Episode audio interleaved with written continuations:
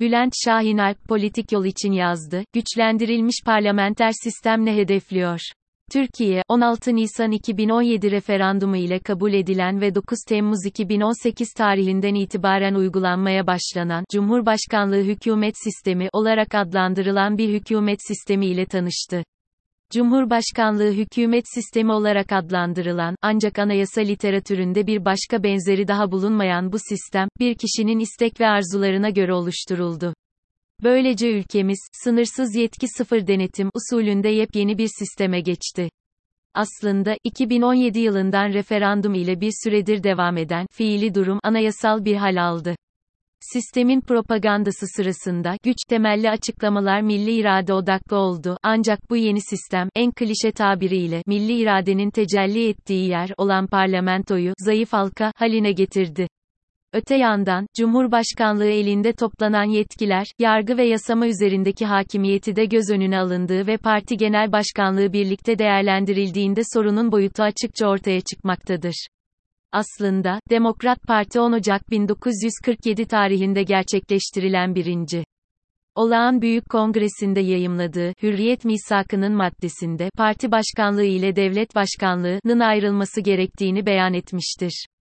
Nitekim Demokrat Parti Genel Başkanlık görevini yürüten Celal Bayar, mecliste Türkiye Cumhuriyeti'nin 3. Cumhurbaşkanı seçildikten sonra böyle bir anayasal zorunluluk olmamasına rağmen Demokrat Parti Genel Başkanlığından istifa etmiştir. Gerekçesi ise Demokrat Parti'nin tercihen savunduğu parti genel başkanlığı ile Cumhurbaşkanlığının ayrılması ilkesidir. Yaklaşık 3,5 yıldır uygulanan bu sistem, çift taneli işsizlik, çift taneli döviz kurları, çift taneli kredi faiz oranları ve TÜİK tarafından bile 3 haneye ulaşan enflasyon oranı şeklinde netice vermiştir. Halkımız her geçen yıl fakirleşmiş, Çin'deki minimum ücretin bile altına düşen asgari ücret açlık sınırının gerisinde kalmış, temel ihtiyaç maddelerini alamaz hale gelmiş, temel gıda maddelerindeki fiyat artışlarından korunmak için şeker, un, ayçiçek yağı sıkıntısı başlamış, kuyruklar oluşmuştur. Neredeyse her gün akaryakıt ürünlerine yapılan zamlar, benzin ve mazot kuyruklarına yol açmıştır. Çiftçimiz gübre fiyatlarındaki astronomik artışlar nedeniyle, bu yıl yeterince gübre kullanamamıştır. Ortaya çıkan bu tablo, halkımızı çaresizliğe, ümitsizliğe sevk etmiş, gençlerimiz geleceklerini başka ülkelerde arar hale gelmiştir. Halkımızı bu karanlık tablodan kurtarmak için, CHP, İyi Parti, Demokrat Parti, Saadet Partisi, Deva Partisi ve Gelecek Partisi genel başkanlarının vardıkları mutabakat üzerine, 6 genel başkan yardımcısı aylar süren bir çalışma sonunda, güçlendirilmiş parlamenter sistem, mutabakat metnini hazırladık. Birbirinden farklı siyasi gelenekten gelen, farklı program ve hedefleri olan, altı siyasi partinin bu şekilde bir araya gelerek ortak bir metin üzerinde anlaşması, Türk siyasi hayatında bir ilktir ve son derece değerlidir.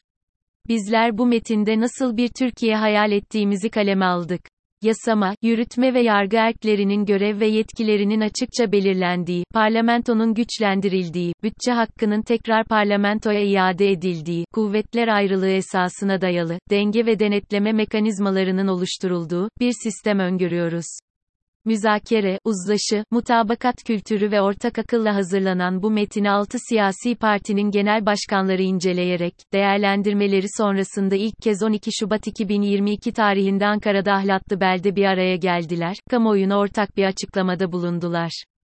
Bilahare 28 Şubat 2022 tarihinde Bilkent Oteli'nde düzenlenen ve sivil toplum kuruluşları, basın ve medya organları ve siyasi parti temsilcilerinin katılımıyla gerçekleşen toplantıda ise, 48 sayfalık güçlendirilmiş parlamenter sistem, metni kamuoyu ile paylaşıldı.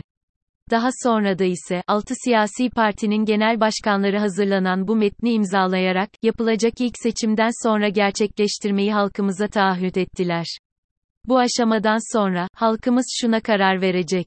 Cumhurbaşkanlığı hükümet sistemi olarak adlandırılan, tek bir kişinin istek ve arzularına göre şekillenen bu keyfi rejimle mi devam etmek istiyor, yoksa etkili ve katılımcı yasama, istikrarlı ve hesap verebilir yürütme, bağımsız ve tarafsız yargıdan oluşan, güçlendirilmiş parlamenter sistem ile mi yönetilmek istiyor? Önümüzdeki ilk seçimler Türk siyasi tarihinin en önemli seçimlerinden birisi olacak. Biz 6 siyasi parti olarak, 84 milyon için, güçlendirilmiş parlamenter sistem, diye adlandırılan bir tercihi hazırladık ve onu halkımızın kararına sunuyoruz. Yüce Türk milletinin her zaman olduğu gibi en doğru kararı vereceğine eminiz. Takdir halkımızın.